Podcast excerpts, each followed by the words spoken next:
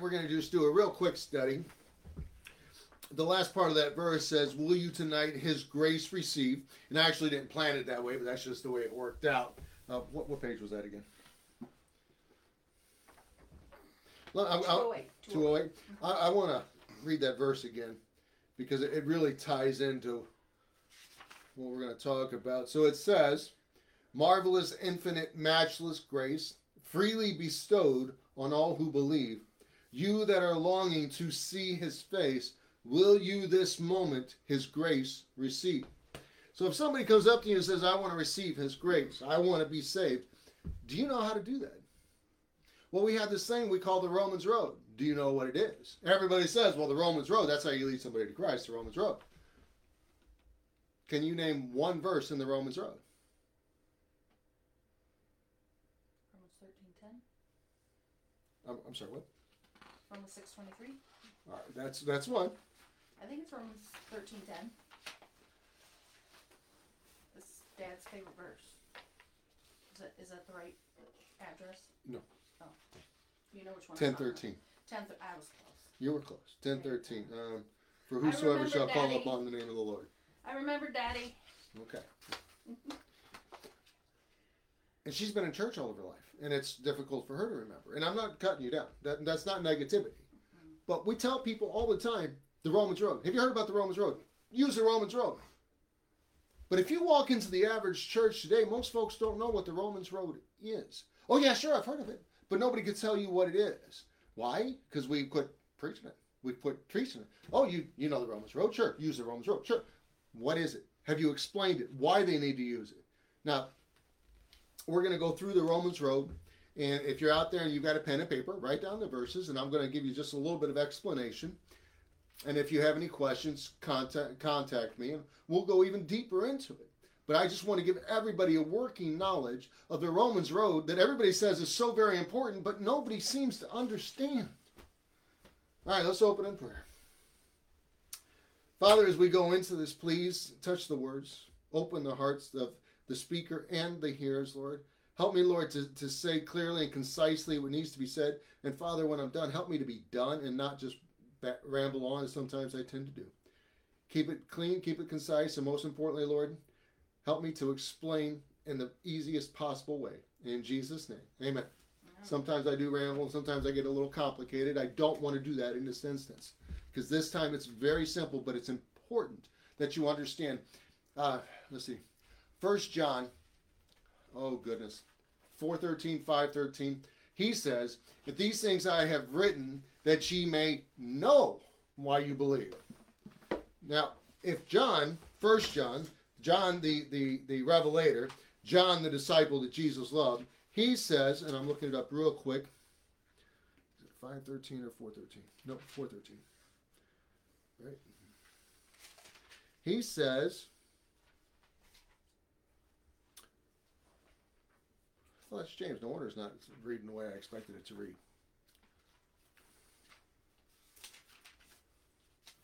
Wait a minute. Now I'm lost. Give me a second. The lighting in here is very, very bright on top of this, and it, it's tricking my eyes. Because the pages are white and pale, and those of you who know, I have problems with bright lights because of uh, my eyes and some issues I had with them when I was younger. Um, let's see, five thirteen. Okay, in First John five thirteen, I was right. Five thirteen. These things have I written unto you that believe on the name of the Son of God, that ye may know that you have eternal life, and that you may believe on the name of the Son of God. He wrote these unto you who believe that you may know that you know. I know that sounds, but it's very important to know that you know. It's very important to know why you know. When you believe something, you can't just have uh, blind belief forever. You have to understand that belief. You have to come to an understanding of that belief for it to be something you understand and can tell others. It's the same thing with the Romans Road. You have to be able to understand it, know what it is, to explain it to somebody else. So you always hear the Romans Road to Salvation, and like any other idea or concept, it can sound mystical or otherworldly. I'm here to tell you it's not mystical or otherworldly. The Romans Road is merely the long traveled path through the scriptures that leads to salvation. Of course, that opens up a few questions of its own. Salvation, what, what do you need to be saved from? What does being saved mean? Why does this matter to me? The Romans Road answers all of those questions. The first point, the Romans Road is the scripture verses from the King James Bible that are used to lead someone to a deeper understanding of why they need Christ and his shed blood. Anyone, and this is very important, anyone can be saved. The guy who's about to go to the, the electric chair, saved. The one who's about to get the lethal injection, he can be, anyone can be saved. No one is beyond redemption except the one who says, I will not. And even then, unless the Spirit quits working on them, they still can't. God doesn't give up on somebody until a lot of no's have happened. There's all, keep talking, keep preaching, keep witnessing. Anyway, it is a very simple concept, and that's probably why it's so hard for so many people to understand because it's so simple. Nothing in life is simple. Nothing in life is easy. Salvation is easy, but that's what makes it hard. There is nothing you can do to earn the forgiveness of God and His gift, salvation to you. It is a gift you must accept. God needs nothing you have, or anything that you can do, or anything that you can say. You do, however, need what He has, which is salvation. To get it, all you have to do is ask. And this is what we're going to look at here. The Romans Road laid out the way we're going to do it is very simple and very easy to understand once you actually look at it. The first step is to salvation is what? To realize that we are all sinners. This doesn't mean stand on the stand on the corner and proclaim it to everybody. It doesn't mean you got to go down and tell somebody how bad of a person you are. It doesn't mean you got to lay it all out for the world to see. No, it says you have to you have to realize you are a sinner. As it is written, there is none righteous, no, not one. None of us are righteous. The very newest baby to have been born is not righteous. They are born in the natural sin state. There is no righteousness in that baby. There is no goodness as God counts goodness. We look at the smile of a baby and there's nothing purer to us. But to God, there's nothing that's going to save that baby except Him. This means that all, no one is righteous, none are good. There is not a single person who can get to heaven on their own merit. Not one of us can make it on our own. We must have God and Jesus. Romans 3:23 For all have sinned and come short of the glory of God. That means all have sinned and come short of the glory of God. That little child at the age of one and a half year old, you say, you better listen to me. Don't you touch that. That little child, they look at you, they smile at you, and they know what they're about to do is wrong, and they reach out and they touch it anyway. That is sin in that little child. They know not to do it, but they do it anyway. Now, they don't understand right and wrong just yet. They just know, oh, they said, no, let's push our boundaries a little bit. oh, I hate when they do that. They look dead at you, they smile, and they're so cute when they're smiling at you, and they go, oh, I touched it. it's adorable. But they're sinners. they are. For all have sinned and come short of the glory of God. None of us can attain the, the necessary righteousness to stand before God. None of us. You must know that because of sin, there must be a price paid. We are all sinners. We have sin. Somehow that sin must be paid for. Sin and its nature is destructive, overwhelming, and all consuming. Sin leads to death. This leads to physical and spiritual death. The second death, spiritual death, spoken of in the Bible, is separation from God. Romans 6:23. This is the third verse in the Romans road. For the wages of sin is death, but the gift of God is eternal life through Jesus Christ our Lord. This price can be paid for you or can be paid by you with an eternity in hell. So that means the wages of sin is death. You can pay that penalty in hell for eternity. Or you can trust in Jesus and his sacrifice on Calvary to be in heaven. You can accept Jesus' sacrifice. God in heaven left his throne, came to this earth, walked this earth like you and I, died on a cross and paid the perfect price that we might have life and have it more abundantly, that we might attain a relationship with Him. He paid the price. Wages of sin is death. You have to pay it or you accept His payment. One of the other. The only two types of payment there are for this. Adam and Eve sinned in the garden. God came and paid the price for that sin. You accept the, his price, or you pay your own price when it was already paid for, which makes no sense to me. It's like me walking over my wife. Here, go to Hawaii. Here's the ticket. She says, No, no, I'm going to buy it again, which she would. We're not spending the extra money. But anyway, she if, if she went on her own money and didn't take the ticket I gave her, that would be stupid. God paid the price for you to go to heaven. All you have to do is say, I believe. That's it.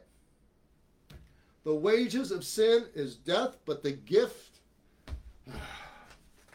I is don't. eternal life through Jesus Christ. But the gift of God is eternal. Well, why didn't you say that before I reached for the paper? Because you know that. Okay, so you- I, I do. I just yeah. So understand, and this is very, very important. Understand that this is a battle between Satan and God. That's it. You are the pawn, they're the players. Satan wants you in hell with him. He's going to pay an eternal tor- torment. Hell was made for him and the angels. It was. God says so in the Bible. It was made for him and the angels. Man sinned, and they will now share his fate by being led astray by him. Satan wants you in hell in eternal torment. He doesn't want to go alone. Whereas God, who man sinned against, by the way, sin is the rebellion against God. That's all it was. God provided a way for you to be with him for eternity in heaven. Which are you going to choose? You in hell forever or believe on the name of Jesus Christ and be saved? To me, it's a very simple choice. But you got the two players, they're fighting. It's not as simple as you would think. So, Romans 5 8, why did God come and die for us? Romans 5 8, God commendeth his love toward us in that while we were yet sinners, Christ died for us. God commended his love toward us, but he didn't just say, I love you. He came down and showed us how much he loved us by dying on that cross. To accept Jesus' payment for your sin, which he died on the cross to pay the payment for your sin, to accept that payment, all you have to do is say, Lord Jesus, forgive me. I'm calling on you. I want to be saved. He's going to do the rest. He created the world.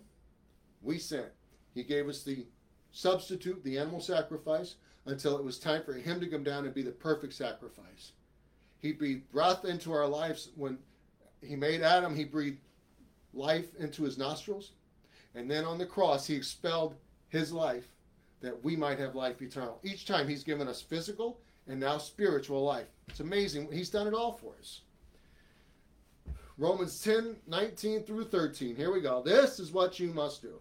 That if thou shalt confess with thy mouth the Lord Jesus, and shalt believe in thine heart that God hath raised him from the dead, thou shalt be saved. For with the heart man believeth unto righteousness, and with the mouth confession is made unto salvation. For the scripture saith, Whosoever believeth on him shall not be ashamed, for there is no difference between the Jew and the Greek. For the same Lord over all is rich unto all that call upon him. For whosoever shall call upon the name of the Lord shall be saved.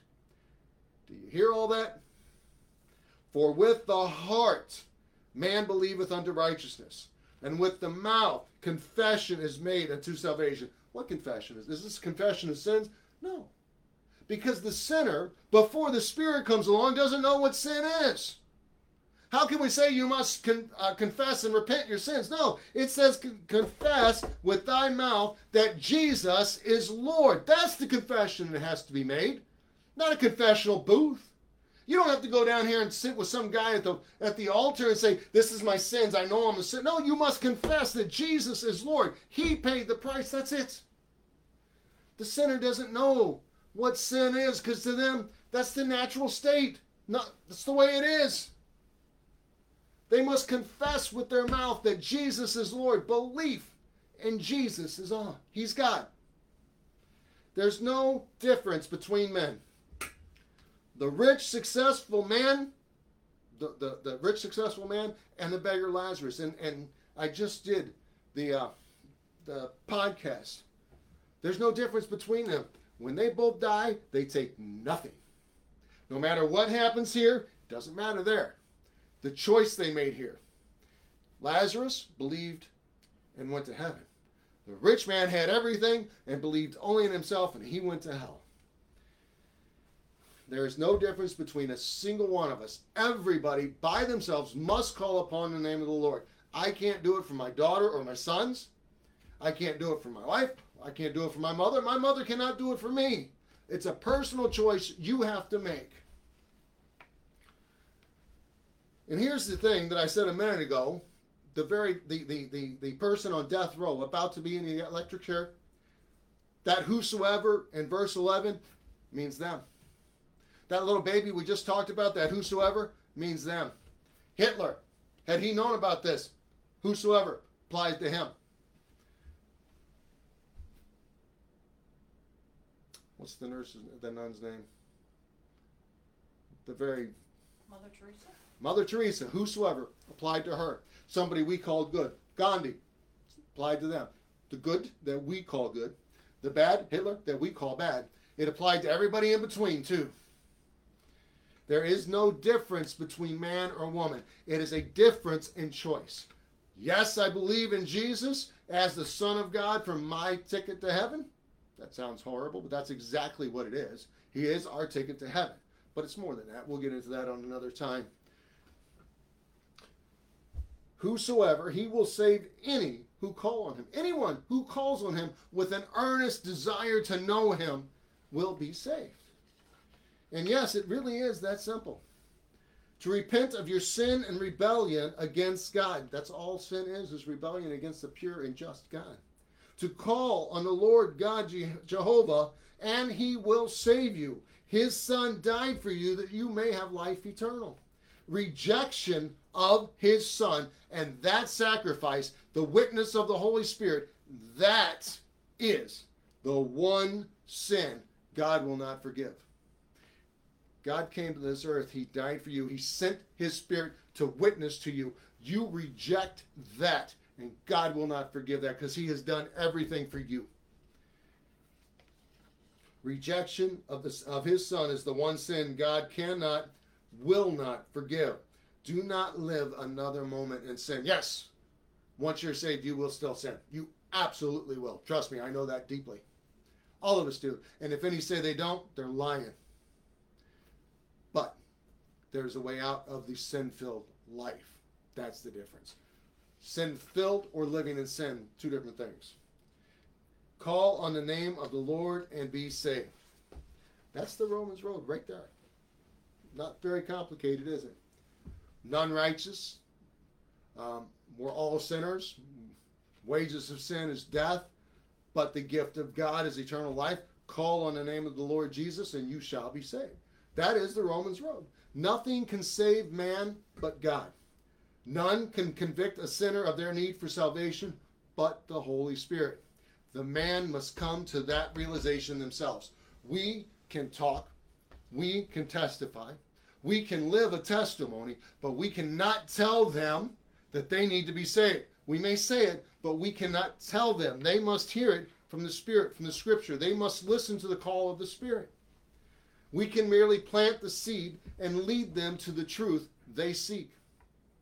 This is what the Romans road is for. This is not the plan of salvation. The plan of salvation is when Christ left his home in heaven and came down and died for us. That was the plan of salvation. As soon as Adam and Eve uh, sinned in the garden, that was the plan set in motion. This is not the plan of salvation. This is the Romans road to lead them if you don't know. This is merely a guide to help those who have trouble remembering where to look. Somebody devised this a long time ago as a teaching guide to help those who are not witnesses, to help those who are not preachers, to help those who are not teachers, to help those who can't speak to others without faltering. This was given to give you a path to lead them. This isn't uh, the end all. This is a tool, nothing more.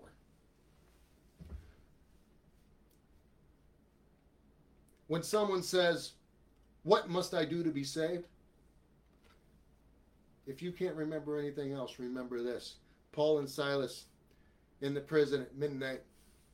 They're singing and praising. The, the, the, the, the bonds break, the earthquake happens, and they're all sitting there. And the jailer is about to kill himself. Paul cries out and says, Don't harm yourself. We're all here. And the jailer says, Sirs, what must I do to meet, uh, what must I do to be saved? What does Paul do? Does he get out the tracks and lead them down the Romans road? No. He says, Believe on the Lord Jesus Christ, and thou shalt be saved, and thy house.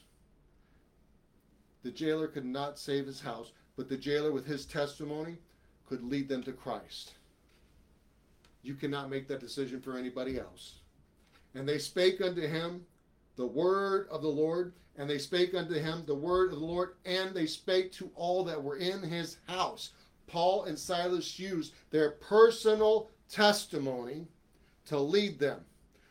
Now, their physical testimony is also because they're in jail. They had just got whipped two hours ago with a, a lash. They're, they got bleeding and broken sores on their backs, and they're sitting in a cold, damp jail. And what are they doing? They're singing and praising Jesus and the chance to serve. Their testimony is what led that jailer to believe. If their testimony hadn't been true, he wouldn't have asked them that question. They had a physical testimony. People he knew who to go to when he needed salvation. That's a very important part of the Romans road. You can't just go around and, and live like they do and hammer over the head with the Romans road. Why do they need what you have if you're exactly like them? Why? They don't need Jesus if they're exactly like you. Because if Jesus is accepting you and you live just like them, then Jesus is going to accept them. And when they ask, What must I do to be saved? and you are not a talker, a preacher, or a witness, but someone who wants, wants to answer the question to the best of your ability, use your personal testimony. Paul, before Agrippa and Felix, he didn't have a Romans road. He spoke of Jesus and his personal testimony. Peter, the day of Pentecost, what did he say? He preached Jesus of Nazareth and his personal testimony. And then he goes and he, with John and he's walking to the temple and he heals that lame man and he gets into the temple and the Pharisees question him and John again and he says, This is what I know, Jesus. And that's what he preached again. And each time he preached, thousands were saved. Now, don't get me wrong. They had a whole lot better witness than we did because all those people in Jerusalem, they were there when Christ died. They saw the sky darken. They saw the dead raised communing with different people. They heard the stories. They saw the earthquakes. They were ready to believe. They had it a little easier, but still they had thousands. And they didn't have the Bible. They didn't have the Spirit. All he had was a personal testimony in the name of Jesus. We have both if we do it right. We have a personal testimony. We have the Romans Road. We have this book. We have this Spirit. We have all these things working for us. How blessed are we that we have all these tools? But the question is, how often do we use these tools? How often would we stand up and say, This is how you do it? And I'm not saying, All right, you know how, get out there and do it. I'm telling you, I am equipping you with how to do it. The Spirit must work on you to do anything else. Your personal testimony like we said this morning, when you talk to them, are they going to laugh or are they going to listen? Are they going to come to you and say, hey, what must I do to be saved? Or are they going to come to you and say, well, I'm just as good as you are. You go to church, I don't, but I live just like you. What do I need that you have? Personal testimony is the best witness. And then when they come to you, if you don't remember the Romans road, you remember Jesus and your personal testimony, your personal experience. And if you do happen to have the Romans road, and it's not a bad thing to have it all, it's really not. It's very well laid out. But those are three tools right there for you. And if Christians don't get back to using those three tools, we're going to lose the battle. Like I said, any other questions or comments, email me, text me, leave me a message on Facebook. We'll talk about it. But if we don't start getting more conversant about our Jesus, we're going to lose. All right, until Wednesday night, we'll be doing Ecclesiastes Part 3. I will see you then.